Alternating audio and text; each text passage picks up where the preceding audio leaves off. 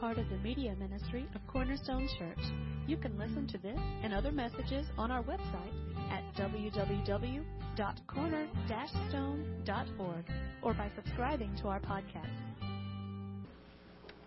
And open your Bibles back to Isaiah chapter nine. We're going to be starting there, verse six.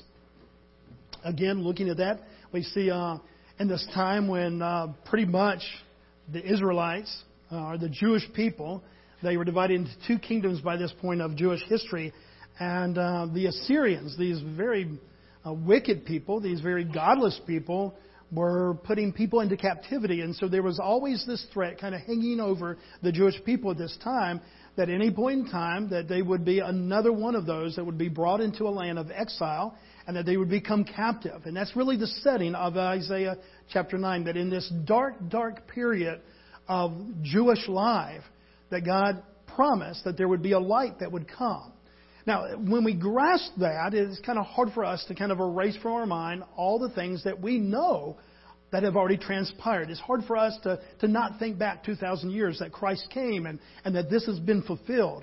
But you can only imagine in the Jewish mindset that it was hard to grasp, number one, that how this promise could be fulfilled because they were under this attack from the Assyrians. But number two, just hard because it was not happening right in front of them. There was going to be eight hundred years between this prophecy and this promise until it finally came fulfilled.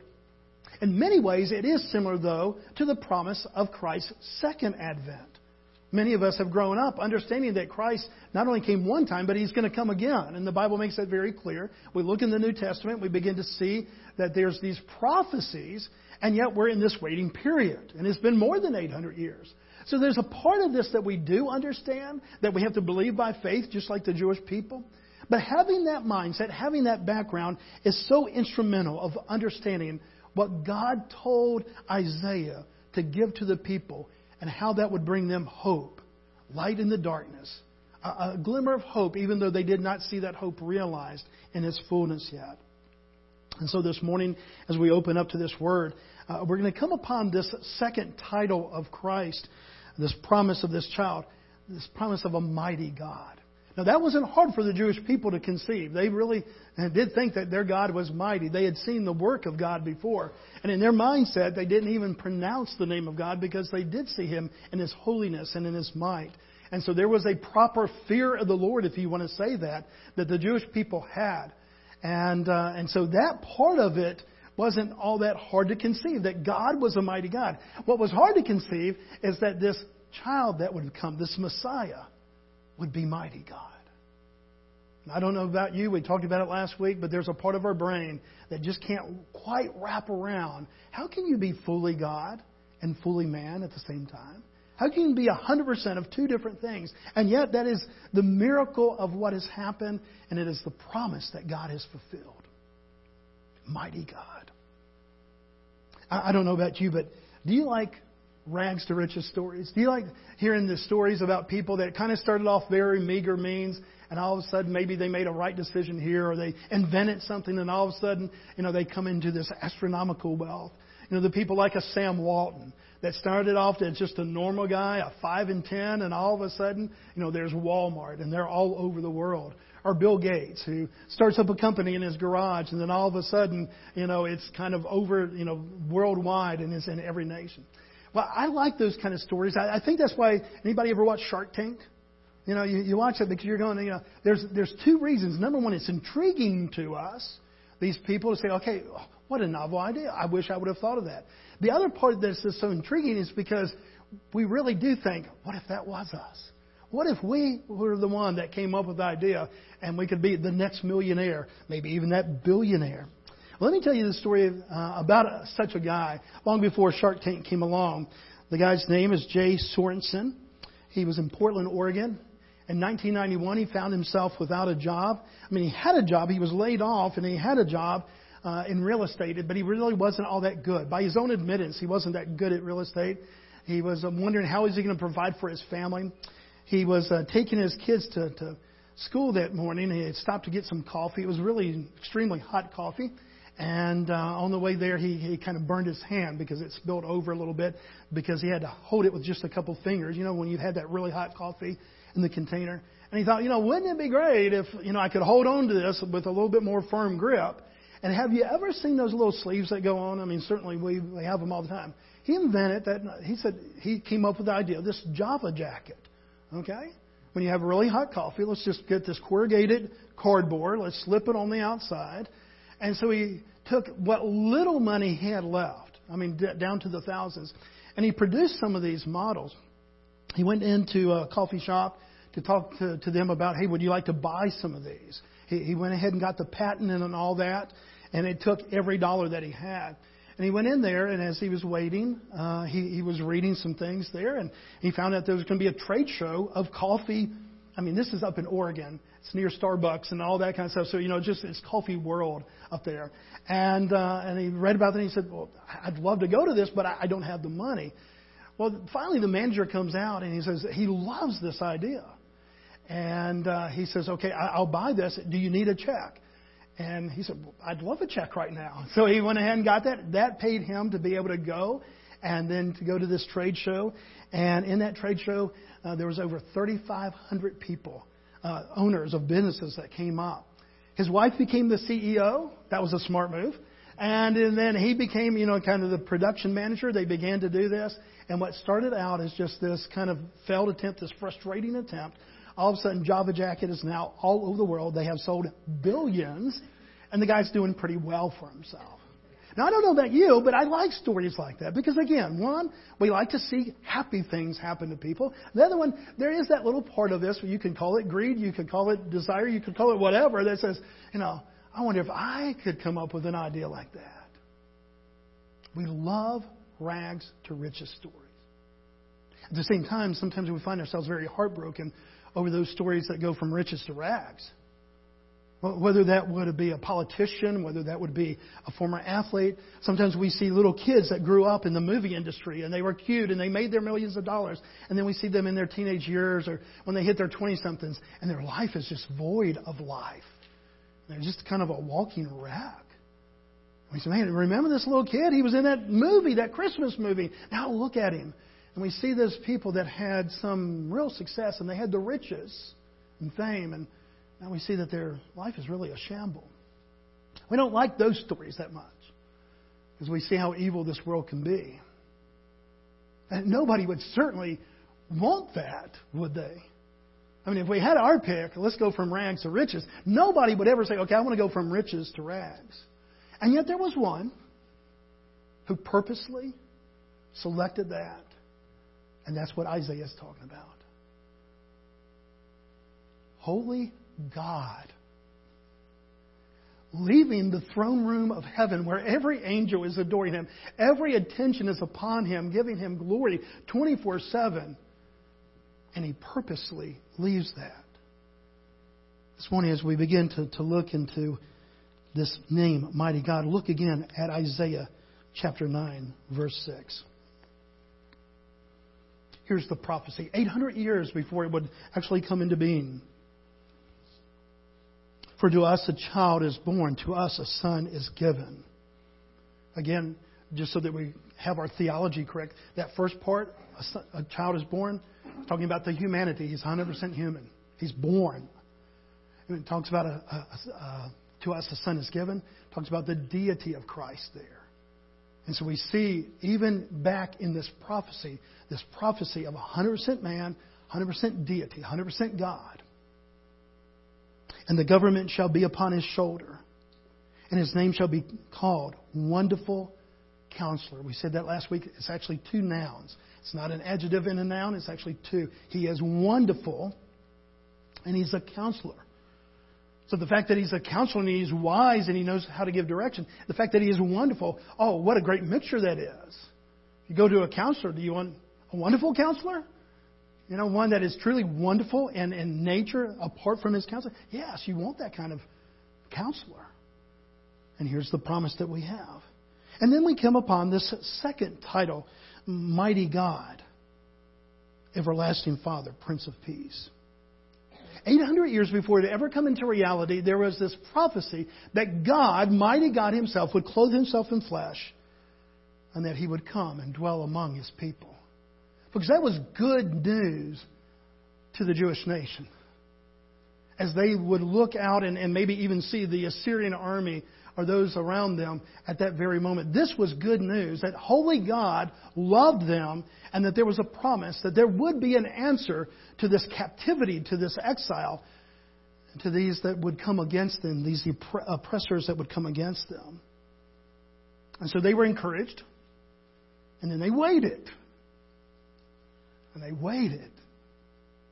And they waited. And they waited. What a surprise that they would have to wait eight hundred years, but that wasn't the biggest surprise. When the prophecy came into being, and, and the way that God fulfilled this was different from, I believe, any one of their minds, probably even Isaiah's mind could ever begin to conceive. They were wanting a warrior king. Why? Because they felt that they were very much being oppressed and that they could see real soldiers and real armies around them. The Assyrian army this time. Other times it was the Babylonian army. Other times it was another army. And these people would oppress against them. And so in this oppression they said, okay, we need a mighty God, but we need him to come. If he's going to come in human form, we need him to be a warrior. Well, I don't know about you in your life, but when I come up against some of the things that oppress against me, that's what I want is a warrior. I want somebody that has shield ready and, you know, sword ready to to, to, to, to, to come drawn and ready to fight. Well, what they had waited for for eight hundred years uh, did not come with a sword, uh, so to speak. Didn't come with a shield, so to speak, and certainly did not come with some powerful armor, so to speak, but came as a little baby. This word king, not born in a palace, not born in a, a castle, but born in a cave.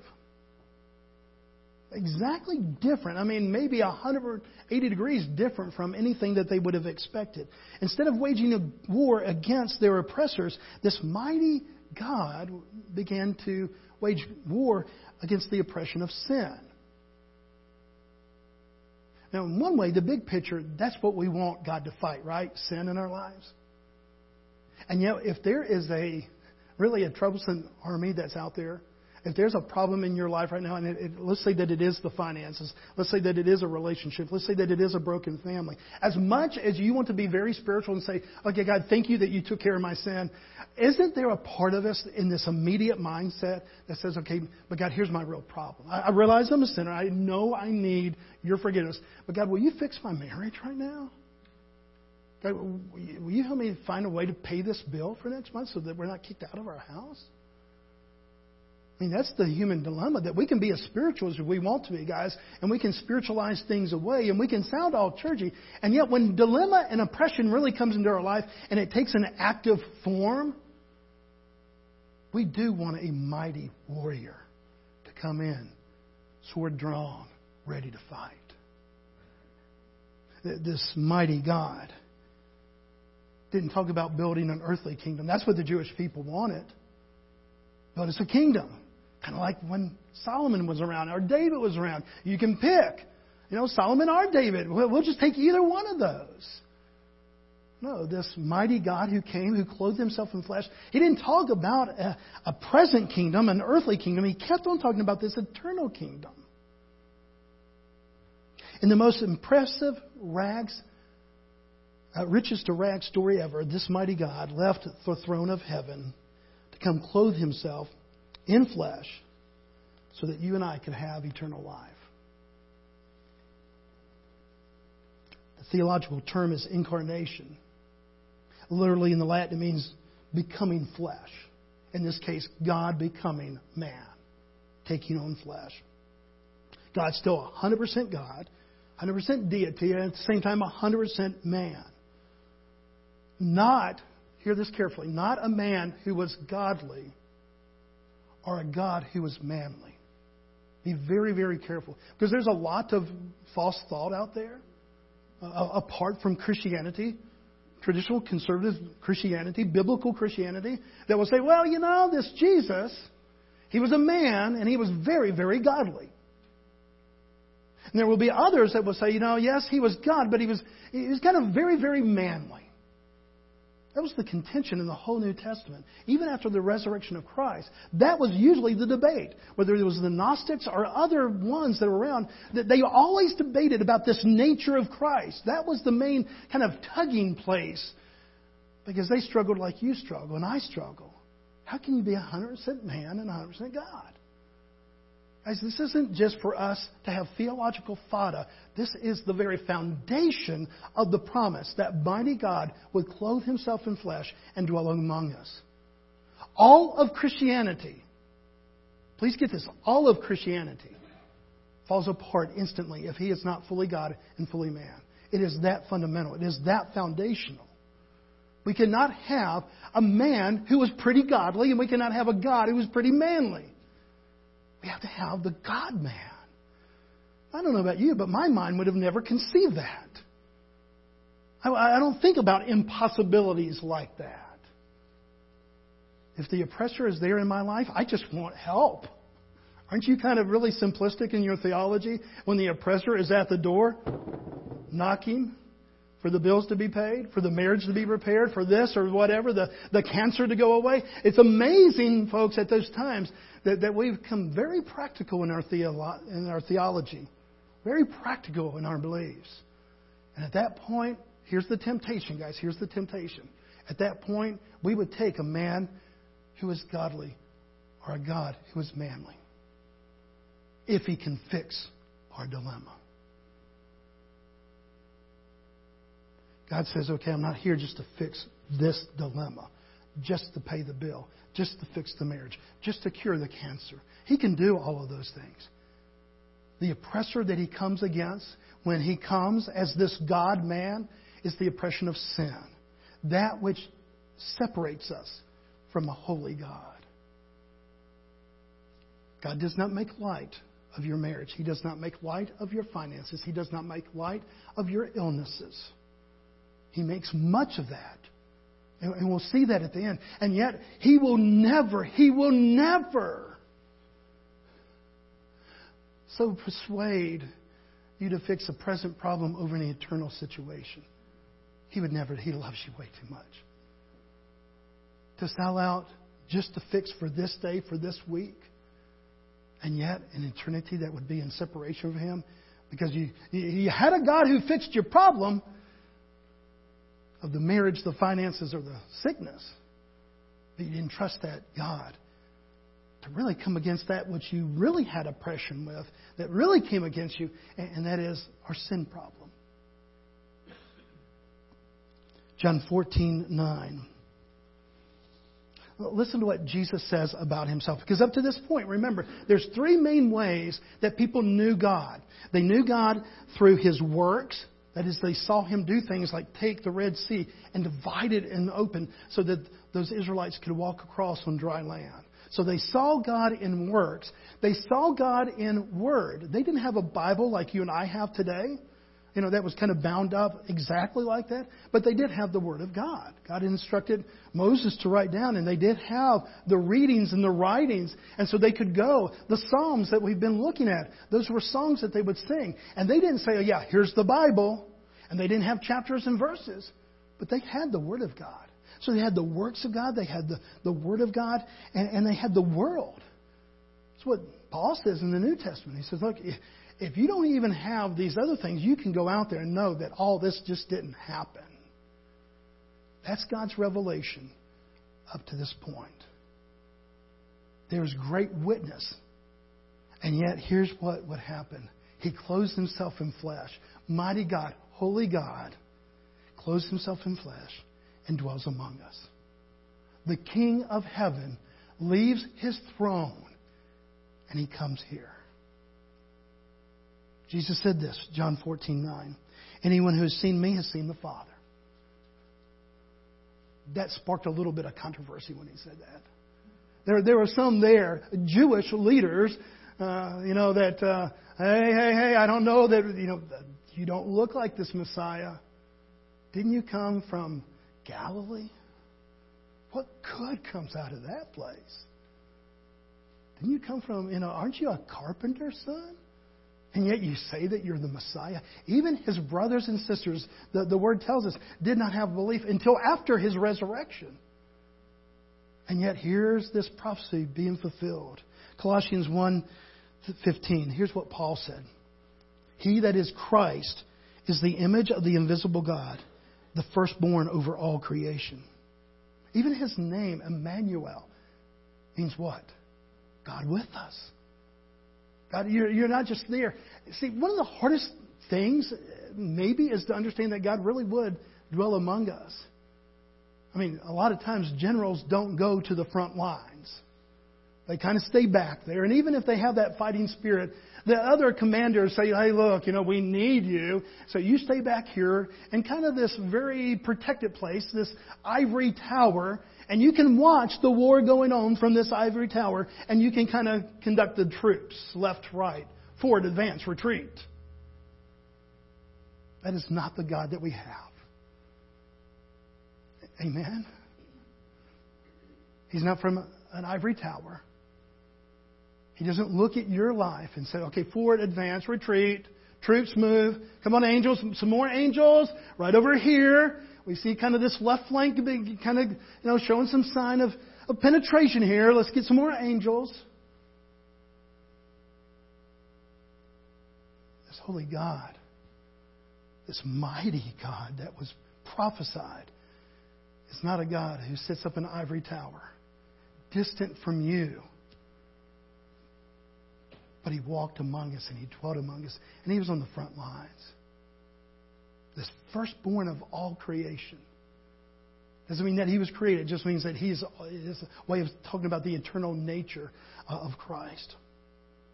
But the bearing question then is, if we accept all this to be fact and true, that really this mighty God, that Christ is this mighty God, then, then it begs this question from believer, and I would say even from skeptic.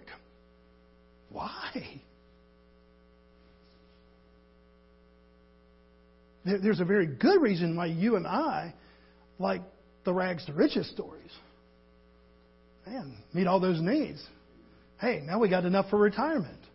I mean, there's things that make sense when we kind of want to go from the rags to the riches. But why would anybody ever want to go from riches to rags? Why would everybody go from a throne room to a cradle? Why would they go for it? It was twenty-four seven worship, pure worship of the angels, to a place where you would be not only not worshipped, but you would be questioned and even abused. Why? Paul answers this in Second Corinthians. You know, the Corinthians, they were kind of that Greek mindset. They thought of themselves as being pretty wise. They were kind of philosophical type people. If you sat down with the Corinthians, they would not just ask, you know, questions. They would always ask the why questions. And they usually probably would have some answers because they were just that Greek kind of mindset. And they liked to kind of sit around and kind of chew about the why. So it's not surprising to me at all that God would so enlighten the Apostle Paul that as he's dealing with new Christians in the Corinthian church, these very philosophical type people, that we're asking this question, why would God, holy God, ever come and clothe himself in flesh? And yet he gives an answer to those Corinthians, perhaps to that question of why. For you know the grace of our Lord Jesus Christ, that though he was rich, yet for your sake he became poor, so that you by his poverty might become rich. You know, in, in modern society, you know, uh, a lot of times if they have a mic and they're kind of going back and forth, you drop the mic saying, okay, that's done. This is one of those verses, guys, you could just drop the mic. I could just be quiet at this point because this is a powerful statement. I mean, listen to what the Apostle Paul is saying. God, why would you clothe yourself in flesh? Why would you come and, and, and put on flesh and dwell among us? He says, for one reason. So I could show you grace. Why? Because I was rich and yet I became poor. Why? So that you who are poor could become rich. He's not talking about money. He's talking about relationship with the Holy Father, with God himself. This mighty God did come. But he did not come to wage war against temporary enemies Whether it's the Assyrians, the Babylonians, finances, relationship problems, or health problems. I'm not saying that he does not address those things. We, we have every rich richness in Christ Jesus. But he did not come to wage war against those things. He, he came to wage war, but it's against our true enemy. And that true enemy, guys, is our sin, our rebellion, what you and I inherited from Adam and Eve. That is the enemy. And he comes to wage war against that. Of this, the Scripture speaks loudly. Let, let me give you four or five here. Luke nineteen ten. For the Son of Man came to seek and to save that which was lost. Loss is the condition. Not that some preacher came up with it. He said, okay, you're lost. Why are you lost? If sin is in your life. If you do not have the forgiveness of sin, you're, you're considered a lost person. We go on and we see it in First Timothy chapter one, verse fifteen. The Apostle Paul writes, here is a trustworthy saying that deserves full uh, acceptance. Okay? It's always important when somebody, if they're about to say something, if they kind of lead into that, hey, here's something trustworthy. They are either full of themselves or they're full of truth. Somebody comes up to you. Or they have authority. If my dad would have said when I was fifteen years old, here's a trustworthy saying that deserves full acceptance. Even in that rebellious mindset of a fifteen-year-old, I would have said, okay, I think I should probably listen right here. That's being pretty serious. Whatever follows this is going to be pretty important. So Paul sets it up and he says, this is trustworthy. This is ready to, you know, it deserves full acceptance. And then what does he say? Christ Jesus came to the world to save sinners, of whom I am the worst. Well, I just don't like to think of myself like that. You know, I know I'm not the best person in the world. I can certainly see people around me that are a little bit better, but I'm not the worst person in the world either. Then you don't get the concept of sin, guys. He's not grading out on this kind of floating schedule. He's not grading on the curve. Those that are kind of a little bit more good and a little bit less good. We have one problem. It's what I call big S sin. Not just your daily sins. I mean, we all have pride and worry, jealousies, greed. All of us have that. But it's that big S sin, that is the sin nature that Christ comes in and really is described here. And that's why Paul said, even though he's the most prolific writer in the New Testament, he truly, none of us would want to go kind of shoulder to shoulder spiritually with Paul, would you? And yet he says, I'm the chief of all sinners. Why? Because he understood sin. Big S sin. He, he gets it. My problem wasn't just this sin. My problem is my sin nature. I have a bent against you, God. I want to be independent from you. I don't want to bow down to you. I want to be my own God. I want it my way. And Paul realized that about himself. Now, if Paul could realize that, how much more you and I can realize that, grasp that. that that's the dilemma. In Matthew, it's said this way, Matthew one twenty-one. She will give birth to a son, and you are to give him the name Jesus, because he will save his people from their sins. First John three five. I love First John. By this time, oldest Christian alive, I would think. I don't know that there's an older Christian alive when, when John writes this. He's the granddaddy of all Christians. At this time, uh, his contemporaries have passed away. He's old. Some would say that he's as old as ninety years old. That was something. That's something today. That was something really back then. And so I love the writings of First John because they have this perspective, still under the inspiration of the Holy Spirit. It's still God's Word. But it ha- you can see the seasoning. You can see the maturity, the fullness of the writings of John by this point of his life. And look what he says, First John three five. But you know that he appeared so that he might take away our sins, and in him was no sin. It sounds rather simplistic. And yet John, in all of his wisdom, writing now as a senior citizen of Christianity, says, guys, you want me to boil it down for you? You want me to get down to nuts and bolts? What's really important? It, there, there it is. He takes away your sin, and in him was no sin. He was the perfect man. The only perfect man. No ivory tower. mighty God, clothing himself in flesh and dwelling among us. I think that he got colds. I know he got hungry. Someone said, I don't know that he really got colds. Did he ever get the flu? Are you sure that he ever? I, I don't know. It doesn't say. And Jesus went to the dock in the box so that he could feel a little bit better before feeding the five thousand. It doesn't say that. It does say that everything that we go through that he went through, he made himself open to that, except for sin. We know that he got hungry. We know that he got tired. We know that he wept. I imagine maybe he got sick. Why? Hebrews chapter two, verse fourteen and fifteen. Since the children have flesh and blood, he too shared in their humanity, so that by his death he might destroy him who holds the power of death, that is the devil, and free those who all their lives were held in slavery by their fear of death.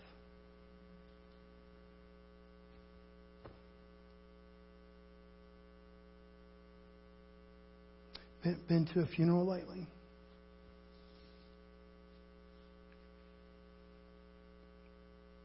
Amazing difference to walk in. I've done so many hundreds of funerals over the years. Been blessed to do most of those of believers, or at least we had the, the, you know, the most thought that they would be a believer. And so there was hope in that room. But there's been a few times, guys, that I've entered a room and you could tell that there was not hope in that room. And the darkness of death had come. And the people, it wasn't just that they were crying over Aunt Susie. It wasn't just that they lost Grandpa Jack. They had lost hope. Because there wasn't this, this presence, there wasn't this spirit, there wasn't this understanding that there is one who has come, a mighty God himself, and he has waged war. Did he wage war about my temporary problems? No, about my eternal problem. And he came and he fixed that once and for all. That is, I would believe in him, that he died for my sins and he rose again on the third day, and now he resides in heaven, ever interceding for me until his return on that day. Then there's hope in that room. There's still sadness. One of my favorite verses. We mourn. We just don't mourn as those who have no hope. That's Advent. That's the waiting. It's hope. Even in dark times, it's that the light is coming. That's why we celebrate Advent. That's why we, we light candles. Because there may be darkness, but we have been promised hope. And we may not have seen hope fulfilled. We may not have seen the, the entirety of that light. But we know by faith that it's come. And how do we know that? By the testimony of the Word. By the testimony of His very Spirit. And then just think about it. I mean, just want to get really pragmatic, guys. What king would leave his throne to come here if there was not something that was so worth accomplishing? Mighty God, laying in a manger. Can you play that song, please? We're going to end this morning. The altar is open. You can come and pray. You can just sit and worship. You can sing along. It's a beautiful song, beautiful song to, to close us.